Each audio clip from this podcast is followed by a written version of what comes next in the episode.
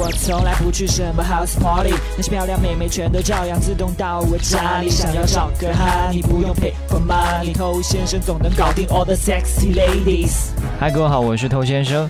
虽然我们不提倡去砸钱的方式来搞定妹子，但是你在约会过程当中总会产生一些必要的经费，对吧？那对于很多年轻的小白来说，可能自己还是个在校学生，或者刚刚毕业没有两年，手头本来就不宽裕，可偏偏他们是最需要大量约会来积累经验的一个族群，那不就很尴尬吗？不去约就没得进步，多约几次吃土。那每个男人都是从这个阶段过来的。那我们今天就来讲一下，怎么样在不影响约会质量这个前提之下，我们来节约一些开支。一定不能忘记这个前提。曾经呢，有一个跟我咨询情感问题的兄弟，在这方面做的就比较的过分啊。他约朋友出来玩，或者说约妹子，总是在买单的时候给一些暗示，比如说，哎呀，最近这个囊中羞涩呀。哎呀，最近工资没发，吃土喽！这样一来，小气鬼的形象立马建立好了。你说这么做蠢不蠢？明明花了钱，最后买来一个小气鬼的标签，妹子当然不会再理你了。嗨，你多久没有恋爱了？加入偷先生内部进化课程，学习更多干货，尽早解放双手。微信了解一下，S A W。T O U，好，想学习不可告人的内部课程呢，可以去添加刚才这个微信号、公众号和抖音号，都是 K U A I B A M E I。约会的时候想省钱，有一个非常棒的策略，就是一定要选择合适的目标。一个妹子，她对你的兴趣越大，那么她出来跟你约会的重点就会更加放在你本人身上，而不是关注你今天带她吃了什么餐厅，玩了什么高档场所。当一个女生她喜欢你，哪怕跟你压马路。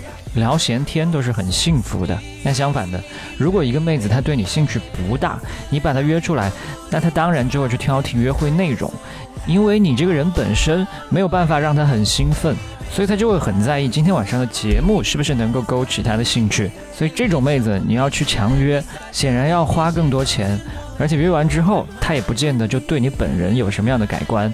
好，第一步我们已经把很费钱的女生排除掉了。那再来呢？还有一个小技巧，就是引导妹子去花一些小钱，能省则省嘛，谁叫你穷是吧？但是注意，是让妹子花小钱，千万不要太多，否则的话又被贴上小气鬼的标签了。那比方说妹子迟到了，你可以开玩笑跟她说不守时哦，那今天咖啡你请。或者在你们的聊天过程当中出现了一些打情骂俏，你说要惩罚他，或者有帮到他什么忙，可以开玩笑说那要怎么谢我呢？这些都可以让他花一点小钱。但注意，如果妹子没有很积极的配合，你就不要继续去追究，就当做一个玩笑。这其实是引导妹子投资，一方面帮你省一点小钱，另外也增加她对这个约会的参与度，她才会更加在乎你们两个人之间的关系。就算你不需要省钱。偶尔这么操作一下也还是很有必要的。另外，在约会场馆的选择上，也有一些比较平价甚至免费的地方，比如说博物馆、美术馆、展览。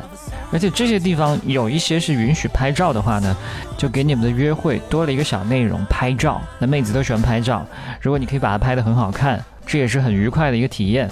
那去逛这些地方之前，建议你做足相应的一些功课。那在参观过程当中，你就可以跟他来讲解相应的一些知识，这也是一种吸引，对吧？这都不用花钱，知识是无价的啊！撩妹，顺便还丰富了一下自己的知识量，以后你还有机会去跟别人、跟别的妹子卖弄，你何乐而不为呢？一年下来，你甚至可以去当解说员了啊！那还有不花钱的地方，比如说海边，如果没有海的话，江边。当你们比较暧昧的时候，去这些地方都是一个比较合适的选择。那最后给你一个建议，在跟任何妹子约会的过程当中，尽量不要去提 A A 制，这个在中国是不太行得通的。提了 A A 制就觉得你抠门儿，而且如果一个妹子她跟你提 A A 制，通常就代表她不想亏欠你任何东西，也就说明她不希望和你有更进一步的关系。好，那希望今天分享的这几招呢，可以让你钱包不要瘪得那么快。我是偷先生，今天我们就聊这么多了。把节目分享给你身边的单身狗，就是对他最大的温柔。